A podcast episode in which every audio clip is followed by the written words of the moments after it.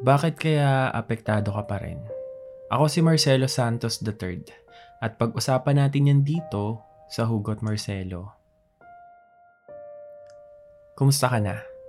Welcome sa another episode ng Hugot Marcelo, a Spotify original podcast kung saan pagkukwentuhan natin yung mga rason kung bakit kapag pag-uusapan ng nakaraan, parang apektado ka pa rin sa mga nangyari. Marami ang nagsasabi na pass is pass. Actually, isa ako sa mga taong nagbibigay ng advice tungkol sa pagbitaw sa nakaraan. Sabi pa nga nila, hayaan mo raw na gawin kang better ng nakaraan, hindi bitter. Pero naisip ko, may mga bahagi ang nakaraan na hindi agad-agad nating makakalimutan. Ito yung mga pangyayari sa buhay natin na talagang tumatak sa puso at isip natin Madalas, masasayang alaala, pero minsan, mga malalang trauma.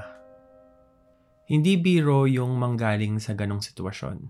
Sa sitwasyong parang kahit anong gawin mo, kahit anong pigil mo, nandun pa rin yung trigger na magbabalik sa'yo sa nararamdaman mo noon. Sa mga pagkakataon na to, sabihan ka man nila ng bitter, sabihan man nila tayo na hindi na maka-move on, move on, Madali lang naman kasing sabihin para sa kanila yun eh. Kasi hindi nila alam yung epekto na nangyari sa'yo noon at yung lalim ng sugat na bumaon sa isip at puso mo. Pero may iba't ibang uri naman ng reaksyon yung mga taong apektado pa rin kapag pinag-uusapan ang nakaraan. May mga tao na sasaktan, na parang bumabalik yung sakit kaya parang unti-unting nagto-throwback yung katangahan nila kapag naririnig nila yung pangalan ng taong nanakit sa kanila. May mga tao nga na ayaw pumunta sa lugar kung saan sila lagi nagpupunta dati ng ex niya. Pati nga mga bagay na magpapaalala sa taong minsan mong pinili. Pero nakuha ka lang lokohin o ipagpalit o i-ghost lahat yun nagtitrigger ng nakatagong inis o galit mo dun sa tao na yun. Pero meron rin namang mga katulad ko na kapag naiisip ko siya, grabe yung panghinayang ko na nararamdaman ko. Actually, gumawa ako ng isang episode sa podcast na to tungkol sa panghinayang. Alam mo yung bigla na lang kakabog yung dibdib ko tapos matutulala habang nagpi-play sa utak ko yung senaryo noong magkasama pa kami at kung ano kaya yung buhay ko ngayon, kung hindi ko lang siya sinayang, kung sana pinili ko siya, sana kumapit pa ako. Apektado pa rin ako kahit matagal na kasi nasasayangan ako eh. Yung mapapabilang ka na lang kung kayo pa ba, ilang taon nyo na kaya ngayon? Ilang anniversaries na kaya ang na-celebrate yung dalawa? Saan na kaya kayo nakapunta? O ano na kaya yung mga memories na nabuo yung dalawa? At sa mga kaedad ko, Siguro, kasal na sana kami, may pamilya na, settled na. Pero ganun talaga eh. May mga taong nakatadhanang maging mag-isa at maging apektado na lang kapag inaalala ang mga nasayang. Pero bago pa ako maiyak, pag-usapan na natin yung rason kung bakit may mga tao pa ring apektado kapag naaalala nila yung ex nila. Yung unang dahilan kung bakit affected ka pa rin. Kasi ikaw, nasa stage pa rin ng moving on. Tapos siya, masaya na sa iba. Applicable to sa mga taong kakabreak lang o sa mga taong nasa healing stage pa ang puso. Mostly, sila yung naniniwala na sana man lang may 3 months muna bago lumandi ng iba. Pero syempre, may mga pagkakataon rin na pa-break pa lang kayo, may iba na siya. Ito yung mga pinagpalit. Mga naging biktima ng cheater nilang jowa Naapektuhan tayo lalo kapag nakikita natin siya sa social media. Yung mga post niya kasama yung bago niya. Yung mga ginagawa nila. Yung mga plano niyong dalawa na puntahan o gawin pero sa iba na niya na fulfill. Maapektuhan ka talaga nun. Pero partly, meron tayong kasalanan kasi ini-stock pa rin natin sila. Gagawa ko ng hiwalay na episode tungkol sa pag-stock natin sa mga ex natin at sa mga naging jowa nila. So yun, Pangalawa, may mga taong affected pa rin kasi hindi sila nagkaroon ng closure. Yung maayos na closure.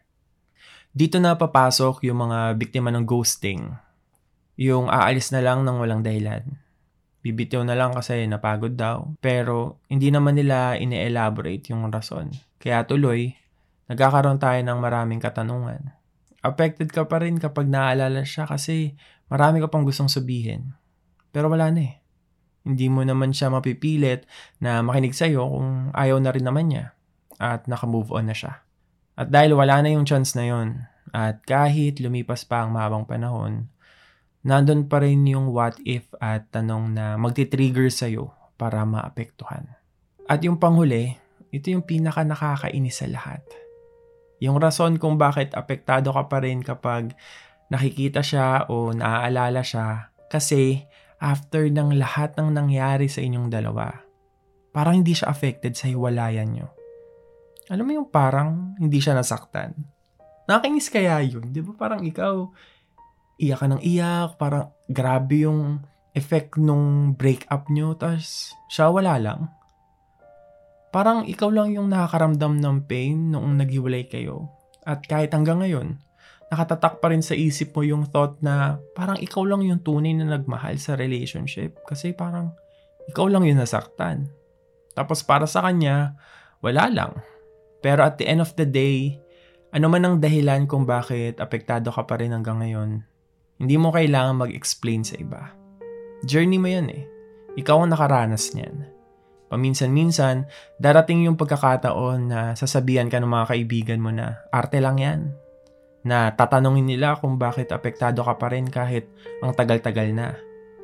Well, hindi mo kailangang idepensa ang sarili mong pain. Diyan ka nagko-cope.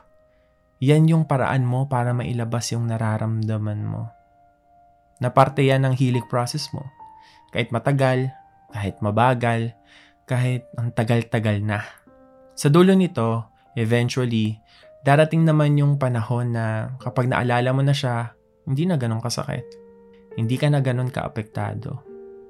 Kaya lagi mo lang tatandaan na valid yung emosyon mo. Yung nararamdaman mo. Yung nasa puso mo. Kung may kakilala kang sa tingin mo ay kailangang marinig ang episode na to, share mo na sa kanila itong Hugot Marcelo Podcast. Ituloy na rin natin ang kwentuhan sa ating Facebook group na Kwentuhan with Marcelo. Sa group na yon, pwede kang manghingi ng advice sa community at pwede ka rin magbigay ng payo sa mga taong nangangailangan. Para makasali, i-click lang ang link sa description ng episode na to. At gusto ko lang magpasalamat sa lahat ng mga nakikinig, sa lahat ng mga followers ko sa social media at yung mga kamag-anak ko na araw-araw na nakikinig ng podcast ko. Maraming maraming salamat sa pakikinig at huwag mong kalimutang i-follow ang podcast na to and listen for free only on Spotify. Ako si Marcelo Santos III. Ito ang Hugot Marcelo. Good luck. God bless.